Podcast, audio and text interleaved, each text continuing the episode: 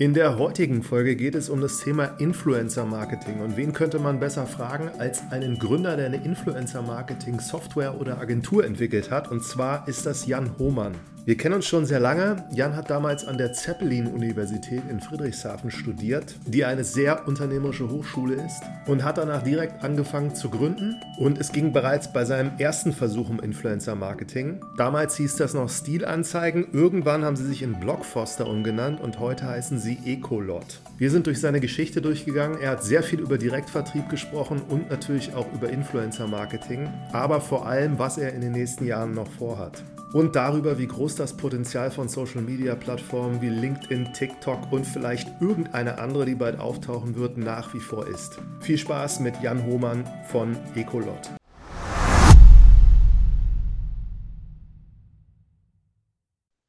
Heute zu Gast Jan Hohmann von, ich kannte ihn unter Blockfoster, jetzt heißt es mittlerweile Ecolot und äh, auf jeden Fall geht es um Influencer-Marketing. Hallo Jan.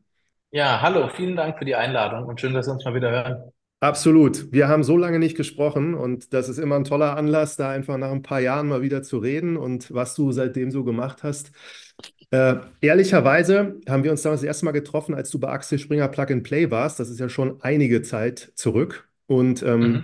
ich wusste halt äh, immer damals, du hast studiert äh, an der ZU, Zeppelin-Universität, wo, glaube ich, relativ viele Gründer auch studiert haben. Lass uns am besten mal da anfangen, dass wir nochmal auf deine Studienzeit eigentlich gucken und du bist da ja auch mit diesem Thema Gründen schon in Berührung gekommen, wenn ich es richtig in Erinnerung habe. Ja, total richtig. Ich bin 2009 an der Zeppelin-Universität gestartet. Ja, ich würde sagen, die waren damals gerade so in ihrer Series B-Phase an der Uni. Ja, es gab wirklich mal einen, bei uns im Jahrgang irgendwie schon recht 100, 120 Studentinnen und Studenten, die gleichzeitig gestartet sind die Jahrgänge, die früher waren, waren also die Early-Stage-Phase, um jetzt mal in dem Startup-Recht zu bleiben. Und wir hatten da wirklich die Blütephase dieser jungen Universität, die auch mit sehr charismatischem CEO, ähm, dem Professor Stefan Jansen, quasi eine, eine Gründerfigur hatten, die immer ausgestrahlt hat, alles ist möglich, die ausgestrahlt hat, äh, ihr könnt alles versuchen, ihr müsst euch aber wirklich auf den Hosenboden setzen und es gibt auch politische, soziokulturelle und eben ähm, BWL und VWL quasi ähm, Leitplanken, in denen das passieren muss. Aber ihr könnt das alles schaffen und damit einen Geist in die, in die Uni getragen hat, die mich auch am Ende, der mich am Ende auch überzeugt hat, an dieser Uni zu studieren. Ja, vielleicht eine lustige Anekdote, wie ich da hingekommen bin. Ich bin eines Tages am Osterspaziergang mit meiner Großmutter, meinem Vater am Bodensee lang gelaufen und mein Vater meinte, schau mal Jan, da unten ist eine Universität direkt am See, natürlich toll gelegen, meine Familie auch Bodensee äh, orientiert. Und dann sind wir da runtergelaufen und ich hatte, ich war am Ende meines Abi, hatte eigentlich vor, Gitarre zu studieren, Musik zu studieren, mich da gerade auf die, äh, quasi auf die Einstellungsprüfung vorbereitet an der, an der Musikhochschule und äh, wusste, ich will das kurz oder ich will das ein paar Jahre machen und dann Wirtschaft studieren ähm, oder so. Und dann bin ich da an, die, an den Strand der guten Hoffnung, so hieß der kleine Strandabschnitt am Bodensee, an dem die Uni war, gekommen. Und dort saß ein junger Student, der hat einen Döner gegessen dort, und zwar am Ostersonntag. Und dann habe ich den angequatscht, habe gesagt, was ist denn das hier? Und der hat mir erzählt, wie die, wie die Universität tickt und hat mir erzählt, dass er zum Master gerade gekommen ist und dass er, bevor er sich hier beworben hat, ähm, bereits ein eigenes Unternehmen gegründet hat, was er parallel zur Uni quasi fortführt. Und das war ein, das war mein Klickmoment. Und der ist, dieser, dieser Gründergeist, den hat er mir einfach praktisch erklärt und ich habe ihn einfach gesehen und bin dann dorthin und es war tatsächlich so. Und ich habe dann während meines Studiums dort auch viel an verschiedenen Geschäftsideen gearbeitet und aber dann auch gemerkt, ähm, ein Addendum, was für die Universität ganz toll wäre, wäre zum Beispiel die Zusammenarbeit mit einer, mit dem Hasso-Plattner-Institut oder mit der TU oder mit irgendeiner technischen quasi Universität, weil da waren eben nur dann am Ende BWLer und Kommunikationswissenschaftler und Politikwissenschaftler, die erstmal vom Handwerkszeug das Gleiche können. Und deshalb habe ich viel gesucht, auch viel überlegt und ausprobiert und dann aber erst richtig ähm, denjenigen gefunden, mit dem ich hier auch symbiotisch irgendwas machen konnte, als ich meinen alten Schulfreund Simon wieder getroffen habe, der zwischenzeitlich in Potsdam Software Design studiert hatte. Am Hasso-Plattner-Institut. Äh, oder muss ich lügen? Ob Hasso-Plattner oder an der Uni? Weiß ich gerade nicht. Auf jeden Fall Software Design und er hatte schon mehrere Apps programmiert. Damals die Wheelmap, so eine, so eine App, die ähm, Rollstuhlfahrern zeigt, wo man quasi ähm, Boden, Boden äh, cool. tief überall hinkommt. Also ganz, ganz tolles Projekt auch. Und das hat mich total beeindruckt, weil Simon hatte diese Fähigkeiten, Software zu bauen, Apps zu bauen, Webseiten zu bauen. Und ähm, ich habe gemerkt, Mensch, das ist das erste Mal jemand, der, der ist komplementär zu mir und wir sind dann zusammen in die erste Gründung Stilanzeigen gestartet. Und ähm, dann ging das auch alles recht schnell. Ja. Was war Stilanzeigen? Was habt ihr gemacht da?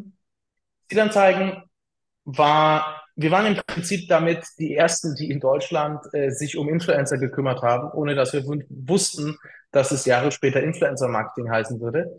Denn wir haben damals Bloggern stilvolle Anzeigen geliefert. Also Webbloggern, die wirklich Webseiten betrieben haben, solche wie Stefan Niggemeier, zum Beispiel den Bildblog, die immer die Bild aufs Korn genommen haben oder Kraftfutter Mischwerk oder verschiedene Musikseiten. Und denen haben wir stilvolle Ads von guten Kunden geliefert, zum Beispiel von der Brand 1, zum Beispiel von Thomann, dem Musikhersteller und wir hatten einen Ad-Server gebaut. Ähm, heute würde man den mit zwei Klicks kaufen. Damals haben wir den noch selber gebaut. Ähm, und ein Interface, in dem sich die Blogger passend zu ihrem Look and Feel der, der Webseite ähm, die passenden Ads rüberziehen konnten. Und das war unser erstes Produkt. Und ich habe aus dem Studentenzimmer bei Thomann im Marketing angerufen und habe gesagt, wir haben hier so Blogger und ähm, die haben Reichweite und da können wir stilvolle, tolle Anzeigen draufschalten. Und äh, dann nach und nach habe ich auch gelernt, wie man die überzeugt und welche, welche quasi ähm, wichtigen Punkte es da gibt. Und der Simon hat programmiert und sich um die Influencer-Kontakte gekümmert. Weißt du noch, wie ihr darauf gekommen seid, dass ihr genau das machen wollt? Ja, tatsächlich haben wir in den USA ein ähnliches, ein ähnliches Thema gesehen. Die hießen The Deck Network mhm. und äh, waren die ersten, die das in Europa gemacht haben. Also habt so ein bisschen gescreent auch andere Ideen und die hat euch am besten gefallen. Genau. Weil wir haben wirklich nach einem Geschäftsmodell, oder ich habe nach einem Geschäftsmodell gesucht. Und das auch nicht nur in der Zeit mit Simon, sondern auch in der Zeit davor mit, mit anderen Kommilitoninnen und Kommilitonen ähm, und geguckt, was könnte man eigentlich Gutes machen. Ja? Ja. Als du da angerufen hast, so bei Thomann, mhm. hast du denen deinen Pitch erzählt und weißt du das noch, wie die am Anfang da reagiert haben? Also ging das dann so, dass die da relativ offen gesagt haben, wir machen das gerne oder musstest du die wirklich hart überzeugen? Ja, das war für die natürlich ein komplett neues Thema. Die haben damals, wenn überhaupt, haben sie SEO gemacht, wenn überhaupt, haben sie Suchmaschinenoptimierung gemacht. Ich glaube, es gab auch noch gar nicht richtig Google AdWords damals. Das heißt, Online-Werbung hat sich, hat sich beschränkt auf SEO mhm. und auf ähm, Banner, zum Beispiel auf Bild.de, auf Spiegel.de. Ähm, das war ja am Ende auch der Brückenschlag zu Axel Springer. Du hast das, glaube ich, vorhin schon einmal, ähm, da haben wir kurz drüber gesprochen. Ähm, warum das für uns auch sinnvoll war, da in die Richtung ähm, einzutauchen. Das waren damals die Möglichkeiten online. Man hat ein Billboard, das ist das rechts auf der Seite, oder ein Fireplace, das ist, wenn die ganze Seite sich verschiebt und irgendwie die große Werbung kommt, ähm, auf der Bild, auf der Welt, auf dem Spiegel oder sowas gebucht. Ja. Und ich kam da als an, habe eben gesagt, wir haben ja andere Webseitenbetreiber, das sind Individualisten, das sind, ähm, die machen ganz hochqualitativen Content, die machen teilweise auch tolle journalistische Arbeit. Und die sind eben ein bisschen wählerischer als ähm, die anderen und die wollen euch dort Premium-Werbeplätze verkaufen. Und unser Verkaufsargument am Ende war, kann man gleich noch zum Prozess sprechen, aber der Verkaufsargument am Ende war, dass wir die einzige Anzeige auf der Seite waren. Das heißt, da gab es ansonsten keine Werbung. Wir waren die mhm. exklusive Werbung und das Ganze mit so einer Back to the Roots Anzeige. Es war eher wie so eine geile Außenwerbung. Richtig cool aussah. Und damit hatten wir dann anders als die normale Online-Werbung mit Bannern, die ja eher so 0,09% Bereich Klickraten hatten, hatten wir damals immer in Klickraten so 1, 2, 3 Prozent. Und das war natürlich ein toller Verkaufshebel, um die Marken dann auch zu überzeugen. Und wie haben wir das gemacht? Im Prinzip hatten wir damals einen Telefonverkaufsleitfaden. Ich habe das meiste am Telefon damals gemacht und habe das separiert, ähm, recht nach Lehrbuch, äh, in Terminierung. Das heißt, ich habe mir die Termine vereinbart, habe mich durchtelefoniert, geguckt, wer ist der richtige Ansprechpartner, wer ist die richtige Ansprechpartnerin im Unternehmen, habe mit denen einen Termin gemacht und ähm, darum gebeten, ein Erstgespräch zu haben, in dem ich uns vorstelle und quasi ein Informationsgespräch machen kann, was wir machen, um rauszufinden, auch was haben die für Bedürfnisse, was haben die für Ziele. Also eine klassische, im vertrieblichen Sinne, so eine klassische Bedarfsanalyse, würde man wahrscheinlich sagen, zu machen und denen dann im nächsten Gespräch ähm, unser, unser Angebot vorzustellen, falls sie denn noch Interesse hatten und ähm, dort dann eben auch ähm, klar ähm, zu sagen, was es kostet, wie wir funktionieren und was uns besser macht als andere. Hattet ihr also in der Phase das in irgendeiner Form validiert oder experimentiert, weil ihr nicht ganz sicher wart, dass es funktioniert? Wir haben, ich habe ich hab davor ähm, mehrere Praktika gemacht und auch etwas länger gearbeitet in einer Firma, die halt Suchmaschinenoptimierung verkauft. Und ich habe mehr oder weniger deren Ansatz mit den Stufen, Verkaufsstufen über Online, äh, für Online-Produkte über Telefonvertrieb, habe ich mehr oder weniger vernommen, äh, übernommen und auf uns adaptiert. Ja. So, war, so kann man das am ehesten sagen.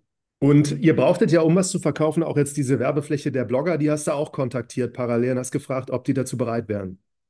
Hm, das hat Simon übernommen. Also es war historisch immer so, dass unser Split so war, dass ich mich um die Marken gekümmert habe und um alle Finance-Themen. Und Simon hat sich gekümmert um die Entwicklung der Software und darum, darüber, dass das Influencer oder damals Blogger-Netzwerk auch groß genug war und das Inventar damit groß genug, damit wir dort auch Millionen ähm, Werbung, Ads oder Impressions ausspielen konnten. Ja, sehr spannend. Und von der Zeit her, also wann seid ihr dann in dieses Accelerator-Programm gegangen? Wie viel später war das? Das war im Prinzip zwei Jahre später. Also wir haben die Stilanzeigen 2012 richtig äh, ins Laufen gebracht, haben dort dann gebootstrapped zwei Jahre und hatten uns da spezialisiert eben auf diese, ähm, sag ich mal, Netzblogger-Entourage, die sich eben nicht von Axel Springer und auch nicht von Google Ads, AdSense vermarkten lassen wollten und haben dort in der Nische ähm, das Geschäft aufgebaut. Uns war dann aber klar, dass wir das, äh, dass wir quasi das Blickfeld etwas größer zoomen müssen, um eine wirklich große Firma daraus zu bauen. Und haben dann ähm, gesagt, ähm, und haben dann im, parallel gemerkt, dass Ads halt einfach auch nicht das proprietäre Werbeformat ist und dass Content-Formate, Sponsored Content-Formate, Advertorials, Editorials und was es damals alles gab, ähm, dass die eben deutlich performanter sind und dass die Kunden das auch stark nachfragen und dass die ähm, Blogger das auch total gerne machen, weil sie auch genau erklären können, weshalb sie die Werbung machen, ähm, mhm. weil, sie, weil sie dazu auch Video einsetzen können und so weiter.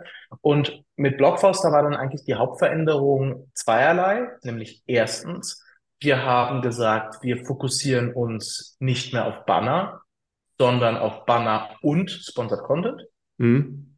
Ab 2016 dann auch nur noch auf Sponsored Content. Da haben wir Banner, gab es dann so ein, war ja der Brexit, ähm, da gab es irgendwie dann so eine Schlagzeile im Horizont über uns, ähm, Blockfoster macht den Banner-Exit. Ähm, und das war, das war eine total wichtige Entscheidung und die haben wir getroffen aufgrund einer Tatsache. Und zwar, wir haben gesehen, da kommt YouTube, da kommt Instagram, ähm, da kommt Facebook, Twitter. Mal am Anfang auch gedacht, das ist relevant für uns, war nicht der Fall. Dann ähm, jetzt später auch TikTok, Pinterest und so weiter. Kommen wir vielleicht später nochmal drauf. Und wir wollten eine Plattform schaffen, die eben unabhängig davon, was der Creator an Content produziert, ob das jetzt TikTok ist, Instagram, Pinterest, damals wussten wir noch nicht von TikTok, ähm, dass wir unabhängig davon einfach alle Aufgaben übernehmen, die in der Vermittlung zwischen der Marke und dem Influencer stattfinden müssen. Kennenlernen, Briefing, Vertrag, Preisgestaltung, Abwicklung, Abrechnung, Reporting, dass wir das eben alles abdecken, unabhängig und agnostisch von der Plattform. Und das war dann quasi auch die, dieser Switch von Stillanzeigen zu Blockbuster. Und mit diesem Pitch sind wir auch bei Axel Springer Plug and Play damals angetreten. In der Zeit der, würde ich mal sagen, in der Dekade der Accelerator-Programme. Ja, da waren wir vielleicht so im Jahr, im Jahr zwei. Ja, ähm, denke, die haben so 2014 oder sowas. 2013, 2014 hat die Dekade der Accelerator angefangen. Da sind die alle von Wira ähm, über Axel Springer, Plug and Play und so weiter. Die sind da ja alle ähm, richtig, richtig durchgestartet, auch mit internationalen Kooperationen und so weiter. Und da waren wir, würde ich sagen, so im Jahr zwei auch mit in der Mühle und hatten dadurch dann auch plötzlich tolle Zugänge hier in Berlin, ja, in die, in die ganze Startup-Welt. Ihr habt euch aber Blockfoster genannt, weil damals Blog so das Ding der Influencer war. Mhm. Damals, damals, also Influencer Marketing, das, oder den Begriff Influencer, würde ich sagen, gibt es so seit 2016 richtig etabliert, sowas, 2016, 2017. Und den Markennamen haben wir halt 2014 schon entschieden. Und das war auch ähm, aus, also aus heutiger Sicht ein Riesen, hat uns bestimmt ein Jahr gekostet. Die Entscheidung für diesen Markennamen. Und ich weiß es noch wie heute. Ich saß neben dem Marc Sasserath, der ja auch ein Bekannter in der, in der Marken- und Agenturwelt ist. Und der hat zwei Kreise aufgemalt auf dem Blatt Papier. Das war ähm, 2016, 2017. Und hat einen großen Kreis gemalt und hat gesagt, Jan, dieser große Kreis, das ist euer Markt den ihr auch mit eurer Software bedienen könnt. Und hier ist da halt so einen kleinen Kreis gemalt, der war irgendwie zehn viel kleiner und hat den großen leicht geschnitten und hat gesagt, der kleine Kreis, der zeigt, was eure Marke in der Lage ist zu transportieren. Und in der Schnittmenge, da werdet ihr vermutlich gerade die Kunden haben, äh, die bei euch kaufen. Ja? Und ich weiß nicht, ich bin mit dem Zettel zurück zu Simon und habe gesagt, Simon, weil wir hatten schon so ein bisschen drüber nachgedacht, brauchen wir einen anderen Namen? Machen wir jetzt noch Insta Foster und You Foster und Pin Foster und Pick Foster, wie auch immer. Und ähm, haben uns dann aber entschieden, nein.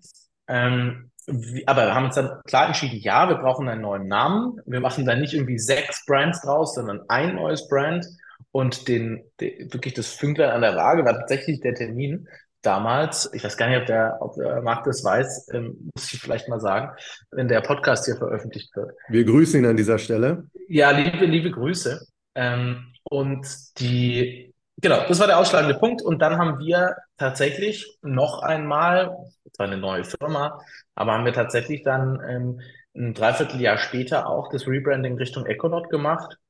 Die Software, die wie ein Echolot, als Ecolot quasi, ähm, die Marken und die Influencer ähm, durch das Welt, durch die Weltmeere quasi äh, der Influencer- und Creator-Szene navigiert. Ja. Ja, spannend. Und dann wollte ich nochmal fragen, also ihr habt dann, äh, als ihr bei Axel Springer Plug and Play wart, die haben euch da unterstützt über so einen Zeitraum, wie das Acceleratorenprogramme machen. Habt ihr noch andere irgendwelche Angebote wahrgenommen, die euch da vorangebracht haben in dieser Zeit? Also ich würde sagen, wir haben damals wirklich super viel ausprobiert. Wir waren zwei 23-jährige Gründer, die alles neu lernen mussten. Das finde ich ja im Grunde auch so unglaublich spannend. Ich glaube, wenn ich mit 45 in eine Gründung starte und noch nie vorher gegründet habe, dann kenne ich mich zwar vielleicht schon mit Themen wie Personalführung oder ähnlichem aus, aber ich muss trotzdem verstehen, wen muss ich als Steuerberater bekommen? Ja, ähm, wie setze ich einen Arbeitsvertrag auf? Was sind eigentlich meine Rechten und Pflichten als Geschäftsführer, wie und, und so weiter und so weiter.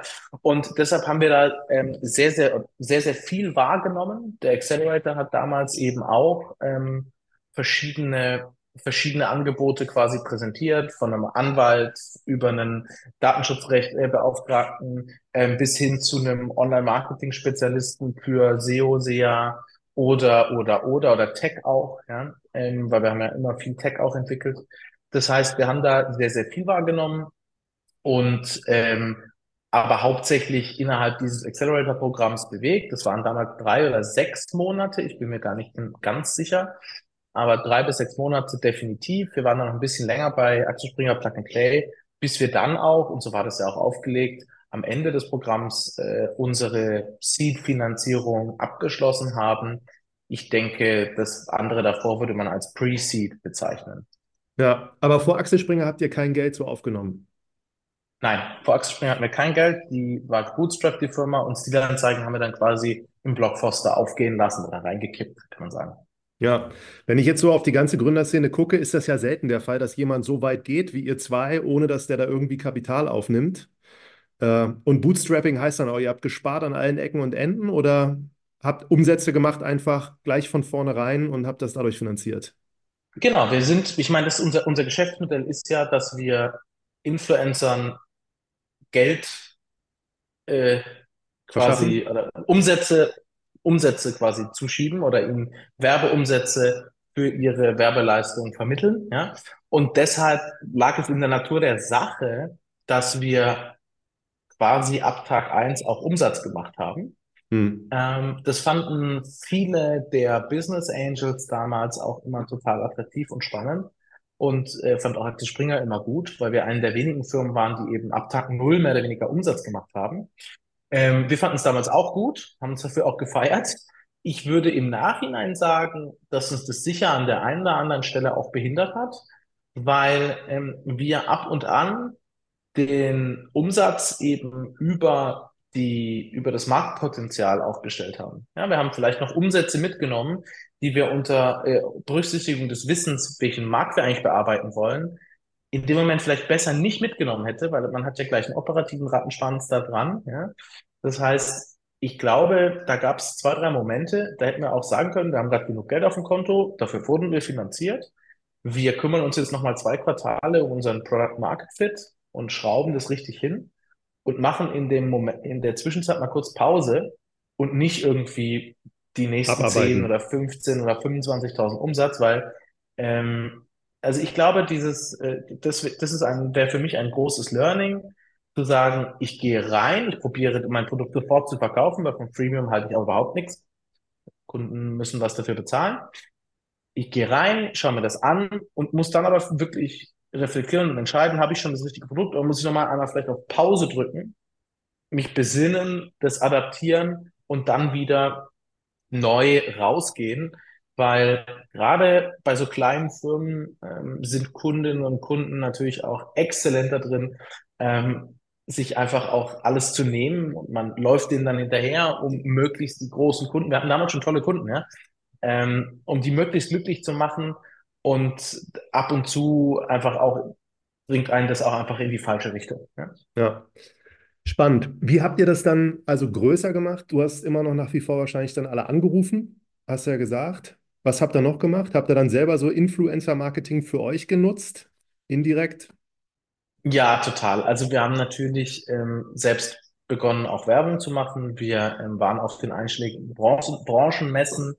Wir haben ähm, unser Telefonvertriebsteam ausgebaut.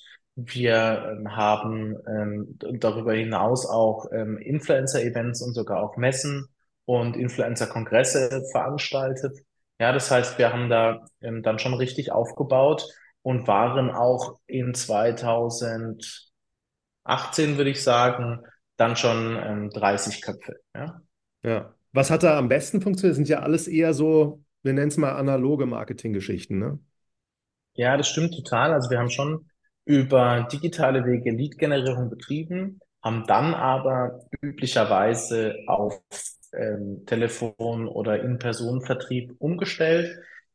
Dem ging auch ein Learning voraus, muss ich sagen. Ähm, die Frage ist ja immer, wie groß ist eigentlich die, wie groß ist eigentlich die Dienstleistung oder das Produkt, was ich verkaufe, in terms of ähm, Volumen an Euro.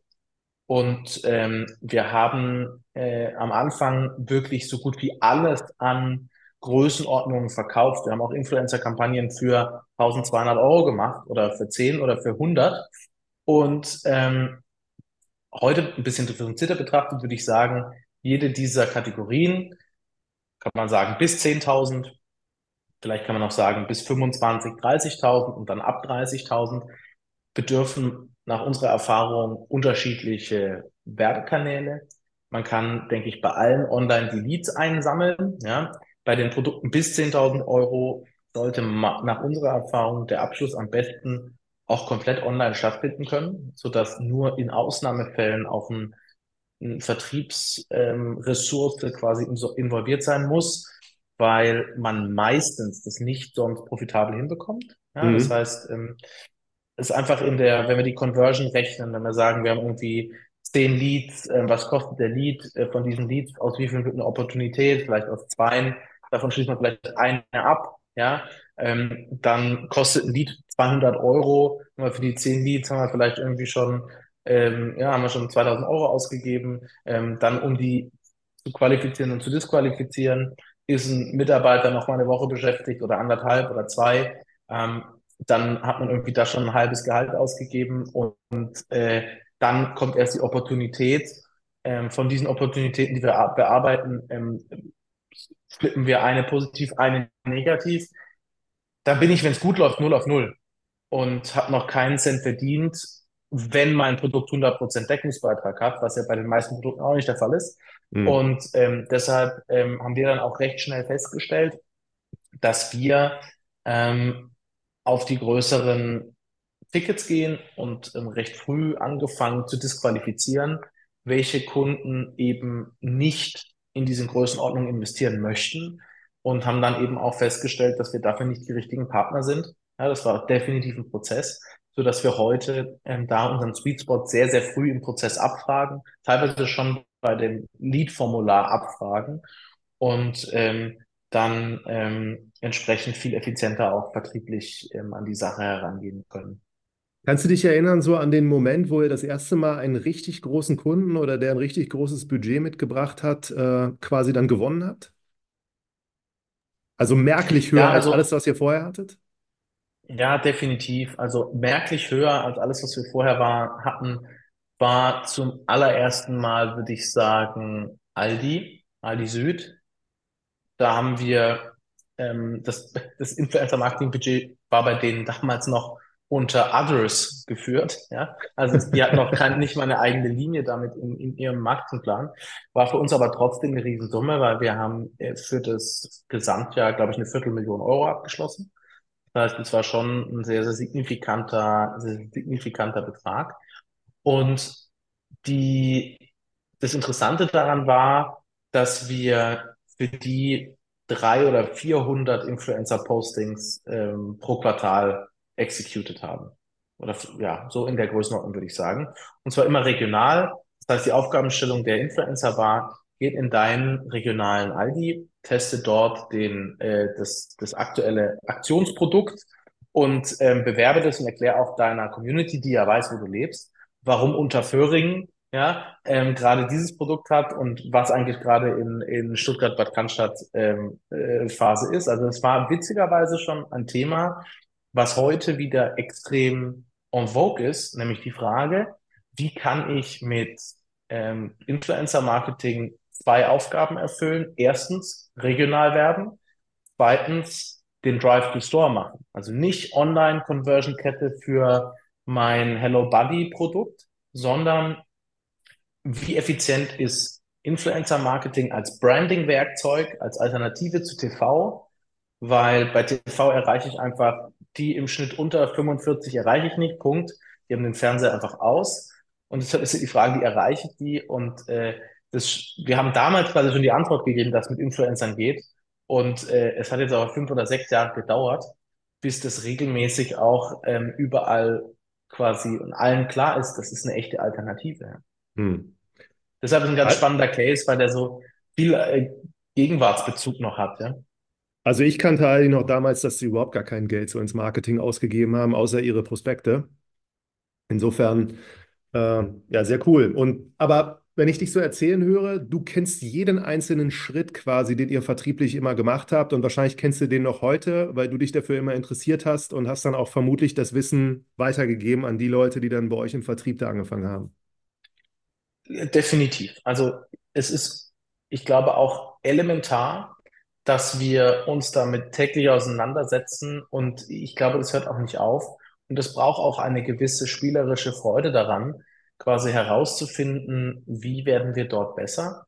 Und mit, gemeinsam mit unserem COO, CSO und auch dem Vertriebsteam ähm, diskutieren wir da regelmäßig drüber und lernen auch immer wieder dazu, weil es passiert ja ständig was. Ja, also jetzt, was ich jetzt diese Woche zweimal gemacht habe, ist mit Kundinnen zu sprechen, die sich gegen uns entschieden haben. Ja, einfach ähm, danach angerufen und gesagt, hier, ich bin der Geschäftsführer von der kleinen Bude und wir würden uns total freuen, Ihnen noch ein paar Fragen stellen zu dürfen, weil wir finden es äh, total traurig, dass wir verloren haben und jemand anders den Zuschlag bekommen hat und das da wollen wir einfach nicht, dass uns nochmal passiert und bei denen dann raushört und probiert zu verstehen, wo sind wir falsch abgebogen, wo war unser Angebot vielleicht unverständlich, ähm, nicht vergleichbar war da jetzt ein Thema, ja. Jetzt haben einfach zwei andere Anbieter im Markt, haben einfach besser vergleichbare Angebote gehabt. Die waren einfach von den Positionen sehr ähnlich.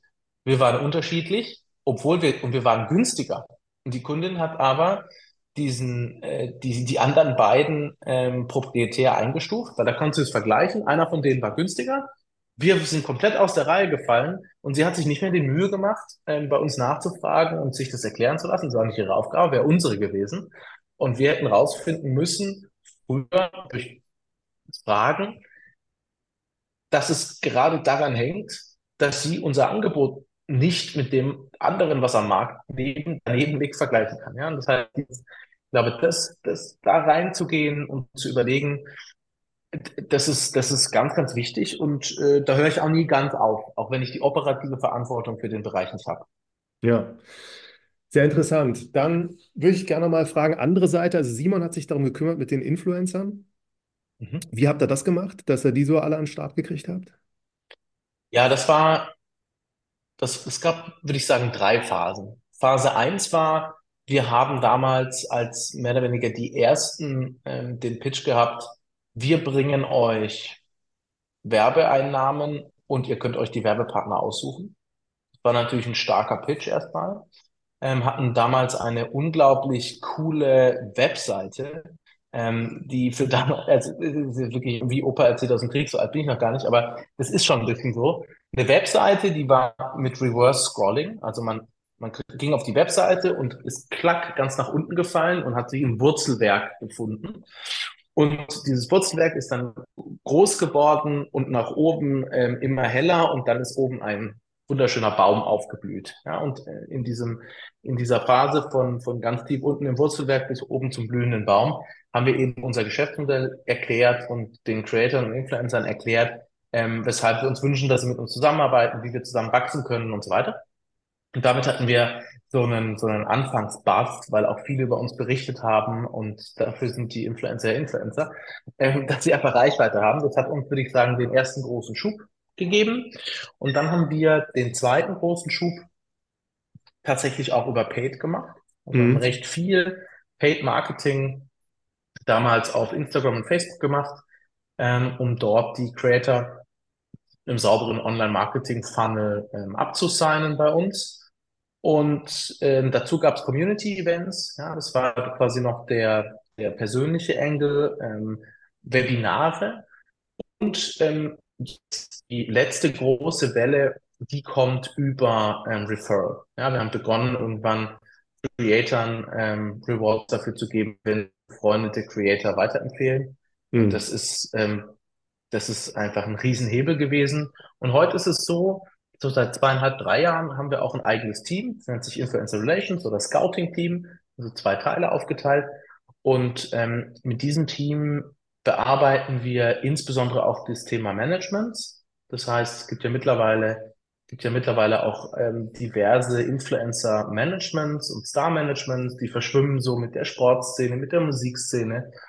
Und ähm, da haben wir eben ähm, vor zweieinhalb Jahren ein, ein Multi-Account-System bei uns released für die Influencer, die ja auch auf Software arbeiten, bei dem die Managerinnen und Manager auch ein Dutzend ihrer Influencer eintragen können und für diese Angebote empfangen. Und deshalb arbeiten wir da auch viel mit den Managements zusammen, haben wir uns jetzt sogar gerade bei einem beteiligt. Ja, ja sehr spannend. Da können wir auch gleich nochmal drüber sprechen. Simon hat das aber alles gesteuert, also der ist auch irgendwie so vertrieblich unterwegs gewesen dann ich würde sagen, Online-Marketing technisch unterwegs und wir haben dann unter ihm auch Online-Marketing und äh, Influencer, wir haben es nie so genannt, aber im Prinzip ähm, Sales ähm, aufgebaut, ja. Mhm. Sehr spannend. Und also der Schritt dann zu Ecolot, vielleicht kannst mhm. du noch mal kurz beschreiben, also ihr habt euch dann überlegt, äh, braucht da irgendwas, was jetzt diesen größeren Markt auch adressiert? Und ähm, wie seid ihr darauf gekommen und wie habt ihr das dann auch gefunden, den Namen und dann entschieden, das ist er? Mhm. Gab es da irgendwelche also, Sachen, die nicht gut gelaufen sind bei dieser Rebranding-Geschichte? Also wir haben, wir haben zunächst mal festgestellt, Blockbuster ist es nicht mehr und wir brauchen einen neuen Namen. Und wir wussten damals schon, dass es wichtig ist, dass der Name kanalagnostisch ist. Heißt, wir wussten, wir wollen uns auch bewusst nicht irgendwas mit Influencer nennen, nicht mit Instagram, nichts mit YouTube, völlig unabhängig davon, wo jetzt gerade unser Umsatzschwerpunkt liegt, weil wir davon ausgegangen sind, es wird immer neue Kanäle geben. Machen wir übrigens auch heute. Ja? Ähm, TikTok ist zum ersten Mal stärker als YouTube dieses Jahr im Influencer-Game. Instagram macht irgendwie 45 Prozent aus. Ich bin mehr, Pinterest macht auch so 12, 13 Prozent, YouTube auch knapp zweistellig oder ein bisschen über zweistellig. Ich bin mir sicher, wenn wir in drei Jahren sprechen, steht da noch eine neue Plattform drauf, an die wir heute nicht denken. Deshalb war agnostisch für uns wichtig. Dann war international für uns wichtig. Und ähm, dann war für uns wichtig, dass wir damit auch nicht zu viel Zeit verlieren. Und wir haben am Ende des Tages sowohl bei dem Namen Blockbuster als auch bei dem Namen Ecolot immer versucht, das in einer, ich würde mal sagen, Gewaltsession, aber ähm, und so würde ich es auch in meinem nächsten Firma, glaube ich, machen. Vielleicht mit einer auch einer Agentur, die hilft, aber das darf nicht länger dauern als eine Woche, weil die, ich finde, die Marke, Name ist wichtig, aber viel wichtiger ist den Marken, die, die Marke mit Leben zu erfüllen, Werte aufzuladen, auch Werbung zu machen, die einfach auf die Markenwerte, die man dann definiert hat, einzahlen. Und der Name, ich glaube, wenn wir uns jetzt Ecomat genannt hätten, ging auch. Ging auch, ja. Ähm, es braucht eine Entscheidung und ähm, die muss, die muss dann, finde ich, getroffen werden. Und ähm, das haben wir zweimal, glaube ich, recht effizient geschafft. Ähm, wir hatten dabei so auch ein kleines Legal-Thema. Es gab eine ähm, Agentur, die hieß oder heißt Echolot. Ja, wir hatten da nie was irgendwie ähm, Böses im Sinn irgendwie. Ähm, hatten die auch gar nicht auf dem Schirm, weil wir damit waren Technologieanbieter für Influencer-Marketing und ähm, haben damals dann ähm, erst eben nach dem Rebranding ähm, festgestellt, dass es da eine ähm, staatliche Agentur im süddeutschen Raum gibt, ähm, die eben Echolot heißt und ähm, haben uns mit denen dann im Nachgang auch darauf geeinigt, wie wir uns voneinander abgrenzen und dass wir uns nicht wehtun, sondern dass wir eigentlich eher ähm, Kooperationspartner sein sollten, weil wir sind ja keine Werbeagentur, die irgendwie ähm, so, so den Markenkern von der Marke entwickelt, sondern wir sind ja wirklich die Sektorspezialisten für Influencer-Marketing. Ja. Ähm, und, und heute, interessanterweise, das hat man damals auch schon im Blick, ähm, sind auch diverse Agenturen unsere Kunden. Denn wir bieten unsere Software auch als White Label an mm, und ähm, arbeiten da teilweise mit den größten Agenturnetzwerken der Welt zusammen, weil die eben auch Influencer-Marketing on Scale machen müssen und wir eben die Maschine haben, die Influencer-Marketing on Scale machen kann, das Netzwerk haben mit den Werbeplätzen auf den Creatoren und somit eben auch große Kampagnen, die siebenstellige Volumen haben, überhaupt umsetzen können. Ja? Und das nicht händisch machen, sondern alles Technology-enabled. Ja? Sehr cool. Dann würde ich dich gerne mal fragen, also in diesen ganzen Gesprächen, die ich ja führe, es kommt immer wieder vor, dass Startups sagen, so Influencer-Marketing hat für mich als der Kanal am besten funktioniert. Und ähm, es gibt ja einige, die sind auch so ein bisschen prädestiniert, das zu nutzen. Trotzdem wäre so aus deiner Perspektive nochmal interessant, so zu erfahren, was du Startups raten würdest, wann Influencer-Marketing für sie auf jeden Fall ein Thema sein müsste und ähm, mit was man da auch an Kosten rechnen muss oder wo du auch sagen kannst, du kannst die Tipps geben für ein Startup, das vielleicht nicht einfach die Tausende an Euros mitbringt, um da irgendwelche Kampagnen zu fahren, wie die das trotzdem für sich irgendwie so nutzbar machen.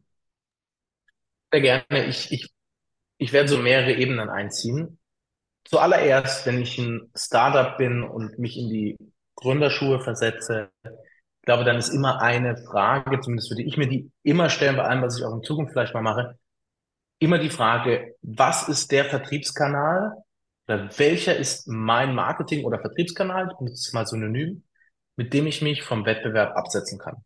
Mhm. Welchen Kanal hat mein Wettbewerb, der vielleicht größer ist, der vielleicht etablierter ist, der vielleicht mehr Geld hat? Welchen Kanal haben die nicht besetzt, den ich besetzen kann, weil ich mich einfach konzentriere darauf und besser bin? Und das war ja genau das, ähm, wie auch die ganzen Direct-to-Consumer-Startups, die ja alle in Branchen gestartet sind, in denen es seit Jahrzehnten etablierte Player gibt, wie die schnell in den Markt kamen. Und das ist auch heute noch möglich. Ja, wir haben heute noch ich weiß immer noch nicht, ich, also Marketingbudgets sind unglaublich träge. Das ist einfach so. Ja, die äh, ist so ein bisschen ähm, Selbsterhalt der Organisation und die sind einfach träge, weil es will, eine Veränderung bedeutet immer ein Risiko und ähm, das ist einfach gefährlich, wenn ich in Konzernkonstrukten arbeite. Ähm, und wir haben heute immer noch die Mehrheit der Budgets in Deutschland geht immer noch in TV.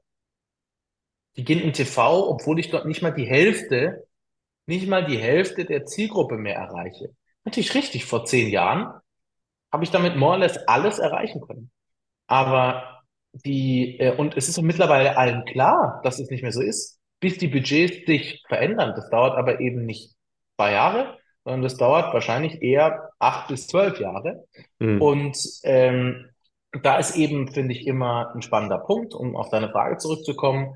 Und eine, und eine Opportunität auch, wenn ich sage, ich schaffe es, einen Kanal zu mastern, den niemand anders auf dem Markt so gut beherrscht wie ich. Und das ist mit Sicherheit, die Möglichkeit gab es mit Sicherheit ähm, zunächst bei YouTube, dann jetzt in den letzten vier, fünf, sechs Jahren sehr, sehr sicher bei Instagram. Wir haben bei TikTok gerade, sehen wir das wieder, wobei TikTok bisher ja die Transaktionalität von Instagram nicht hinbekommen hat, sondern eher ähm, wirklich Brand und Kreativ-Brand ist, was ich auch einen spannenden Ansatz finde, ja, weil Mhm. ähm, um die TV-Budgets zu substituieren, braucht man eben nicht nur Gutscheincodes und plakative, äh, plakative ähm, Gutscheine in die Kamera, sondern coole Kreativität. Ähm, und das ist, was TikTok gerade zeigt. Einfach so viel Kreativität, da ist so viel toller, unterhaltsamer Content. Und es schwappt jetzt auch wieder total rüber auf, auf die Reels und auch YouTube mit den Shorts. Und ähm, das finde ich, ähm, also ist sicher ein Top-Thema, ist Kreativität. Wie kreativ kann ich als Marke mit Creatoren arbeiten, um einfach ähm, aus dem Sea of Sameness äh, herauszustechen? Also Ja. zurück. Ähm, es ist nicht mehr so, dass ich, egal was ich auf Instagram mache, ich schalte es einfach an und verdiene Geld. Das war ja so. Ich habe einfach Insta so.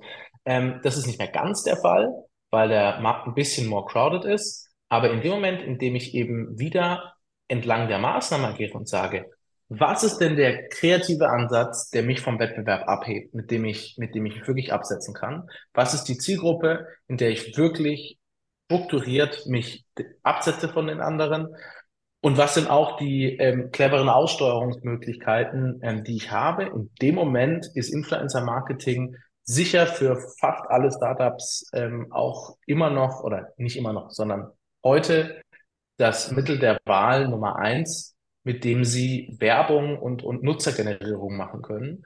Mhm. Und ähm, meine, meine Prognose da fürs nächste Jahr, und das sehe ich jetzt auch gerade dieses Jahr in Q3 und Q4, ist, es ist ähm, nicht mehr eine alleinige Influencer-Marketing-Sache, sondern es ist eine Kombination aus Influencer und äh, Paid Amplification der Influencer-Maßnahmen. Das heißt, es gibt die tolle Funktion mittlerweile ja bei Instagram und auch bei TikTok, dass ich als Marke nicht ähm, selber auf Boost drücke, wenn die Creatorin einen Post mit mir gemacht hat, sondern dass ich über den Creator-Account mit meinen Targetings aussteuern kann.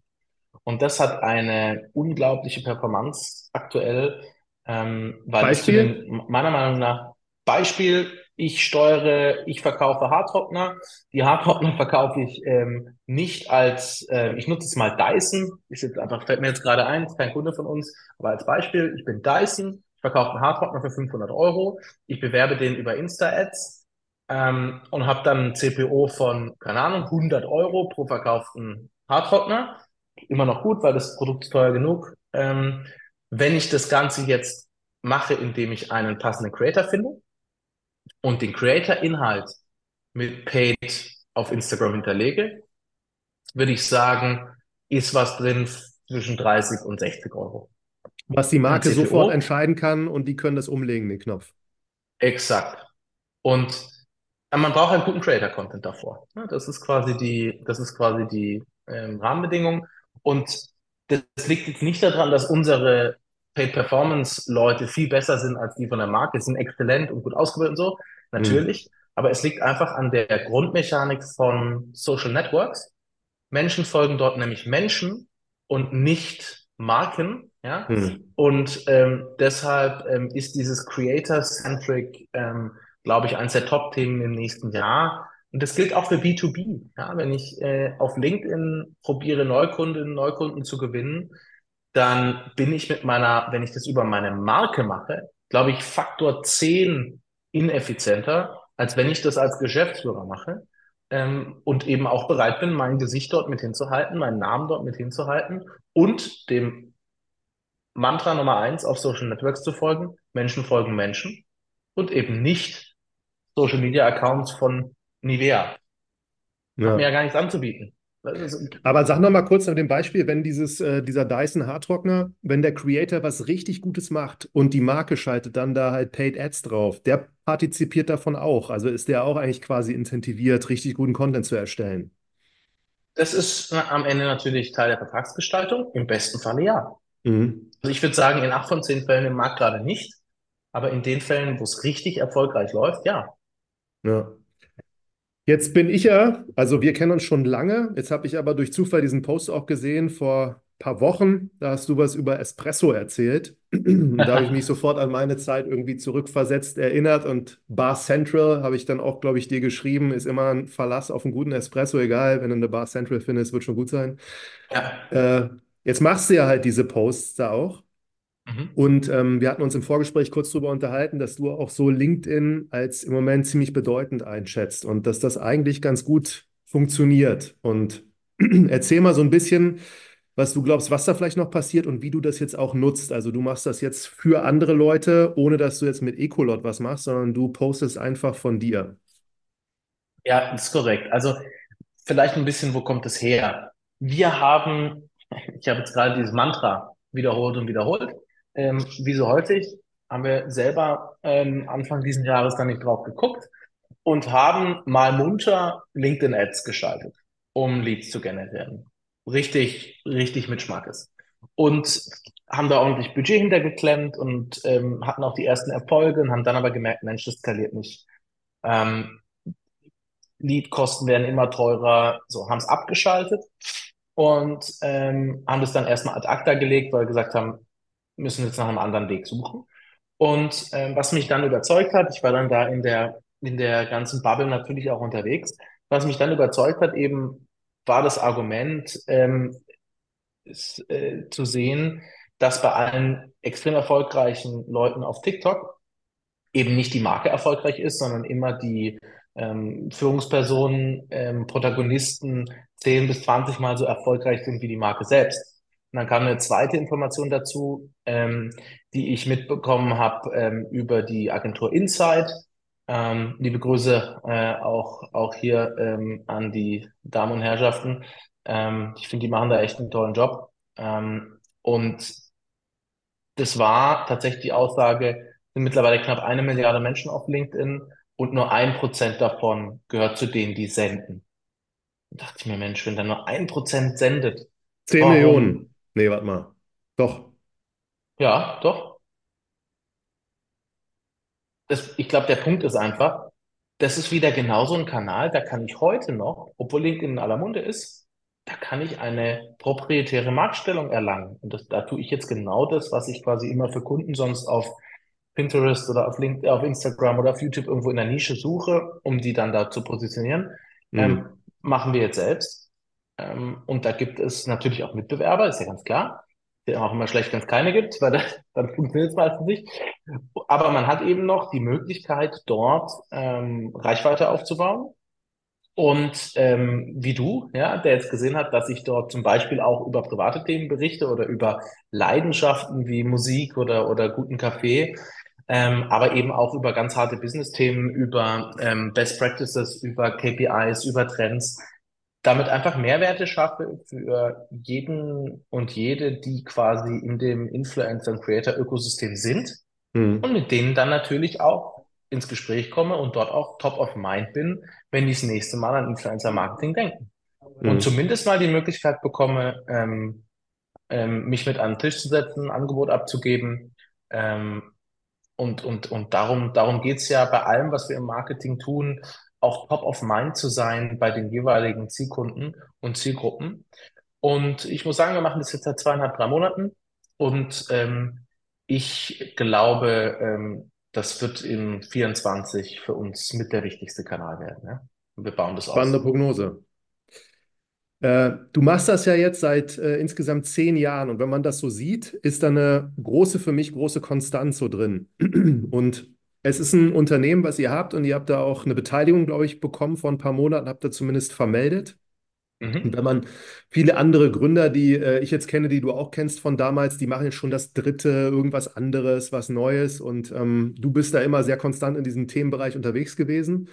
Daher wollte ich dich nochmal fragen, gab es denn mal so Momente, wo du selber in Frage gestellt hast, ob ihr jetzt da weitermacht oder ob ihr aufhört, weil es irgendwie schwierig war? Und was waren so deine schwierigen Momente? Mhm. Also, äh, erster Teil der Frage, gab es Momente? Ja, natürlich, die gibt es, wenn man gründet, immer. Und die gibt es auch ganz regelmäßig. Und ich glaube, die hat jemand, der ein äh, Unicorn baut, genauso wie jemand, der eine, ähm, ein kleines Unternehmen bootstrapped ähm, oder, ähm, ja, oder das Familienunternehmen übernimmt oder den Handwerksbetrieb. Ich glaube, das ist immer. Und äh, ich kann jetzt keine allgemeingültige Formel dafür geben, wie ich mich, äh, ne, wie ich mich aus, aus so Tälern rausmanövriere oder wie man sich aus Tälern rausmanövriert. Ich kann nur sagen, wie ich das mache und was mir sehr hilft. Ich habe immer ein recht klares Ziel, so wie jetzt. Ich will in den nächsten fünf Jahren mit dieser Firma der größte unabhängige Anbieter für Influencer-Marketing-Dienstleistungen im deutschsprachigen und damit europäischen Raum werden. Das ist mein Ziel. Und jeden Morgen, bevor ich hier losgehe, mache ich mir dieses, nehme ich mir dieses Ziel vor. Und ähm, wenn ich dann am Tag irgendwo über was stolper und auch in harten Situationen bin, dann erinnere ich mich und frage mich immer, Mensch, ist das Ziel noch erreichbar? Bin ich da auf, kann ich, weil in diesem Ziel steckt natürlich meine Wachstumsambition als Unternehmer. In dem Ziel steckt das, wo ich hin möchte. Und ähm, wenn ich einmal im Jahr überprüfe, ist das Ziel das Richtige? Äh, und, jeden Mo und jeden Morgen dann weiß, das ist mein Ziel, dann schaffe ich es eben auch ähm, über, über schwere Phasen hinweg auch mal das durchzuhalten, weil ich habe mir bewusst das Ziel gesetzt, das ist das richtige Ziel für mich, das ist in meinem Gesamtzielkorridor meines Lebens irgendwo drin.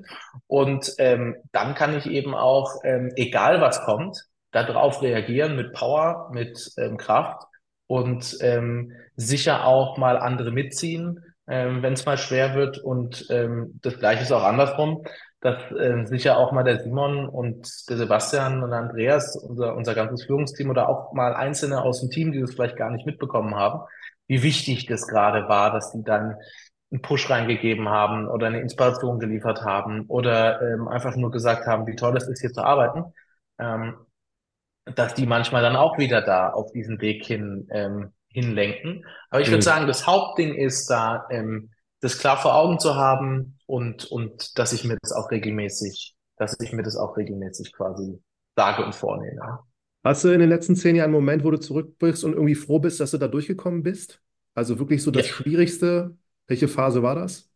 Wann war das?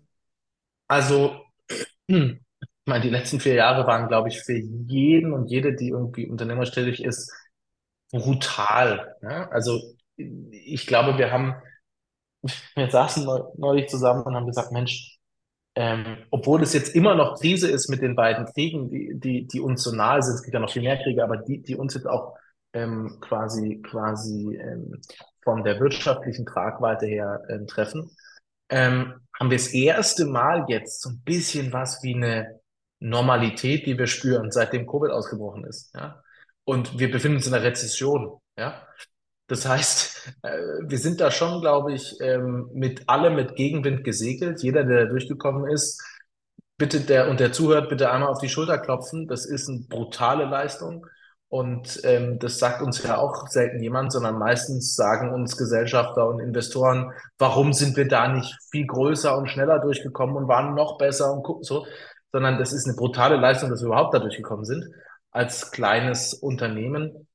Und ich muss sagen, im Rückblick war die erste wirklich große Keule ähm, statt Covid. Wir waren mhm. im Jahr davor erstmals profitabel gewesen, sind, haben unseren Umsatz fast verdoppelt, hatten entsprechend auch die Kostenstruktur hochgefahren, da wir dachten, okay, jetzt geht's Vollstoff weiter und ähm, sind mit einem riesen Kostenapparat ähm, dann voll in die Covid-Lücke gelaufen, ähm, und waren plötzlich, keiner war mehr im Büro, unser Vertriebskanal ist abgebrochen, der war damals hauptsächlich Telefonvertrieb, weil keiner mehr in den Offices saß bei unseren Kundinnen und Kunden. Unsere Bestandskunden haben ihre ganzen Budgets gefreezed.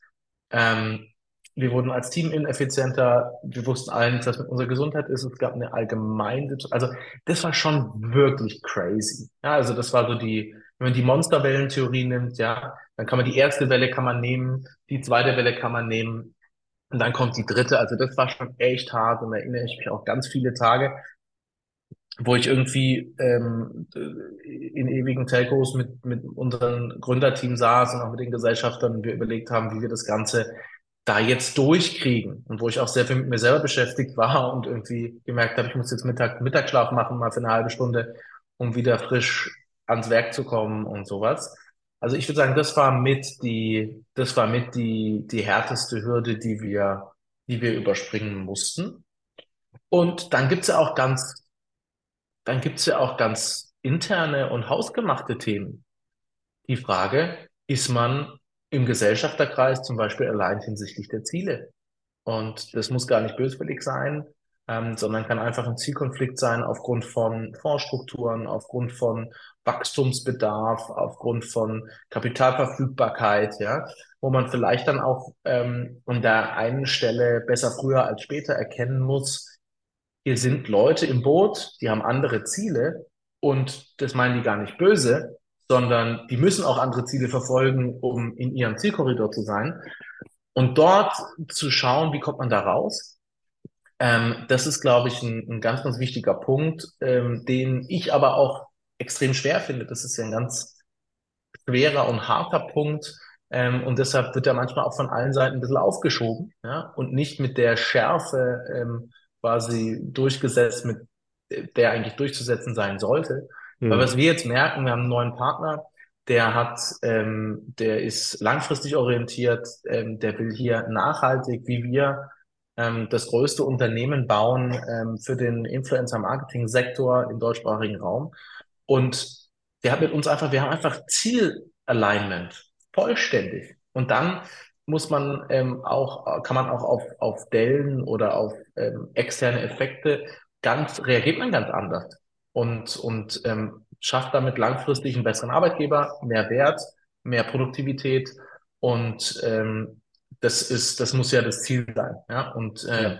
da haben wir dies Jahr, denke ich, auch einen ganz großen Schritt gemacht mit unserem neuen Partner, der Bravo, mit dem wir jetzt auch anfangen können, ähm, den Markt nicht nur organisch mit Wachstum aufzurollen, sondern auch das eine oder andere Investment zu tätigen. Eins haben wir ja dieses Jahr schon getätigt, um quasi da auch als unabhängige Plattform mit äh, vielen anderen Spezialistinnen und Spezialisten auf unserem Markt ähm, den Player zu bauen, der es auch dann in zwei bis drei Jahren, wenn vermutlich die großen amerikanischen, vielleicht auch asiatischen äh, Mitbewerber richtig in den Markt einsteigen, da auch ein echtes Pfund gegensetzen zu können, ja. Sehr cool. Du, und um auf den Anfang zurückzukommen, jetzt hängt ihr auch im Gründerzentrum von der ZU mit Logo, habe ich gesehen in Vorbereitung. Das ist ganz lustig. Ähm, wir hat eine, ähm, eine Werkstudentin von uns, ähm, hat mir da kürzlich dieses Foto geschickt. Ähm, und äh, da hängt tatsächlich unser Logo in dem sogenannten Pioneer Port als und ich fand es so lustig, weil den gab es noch gar nicht, als wir die Firma gegründet haben. Ja?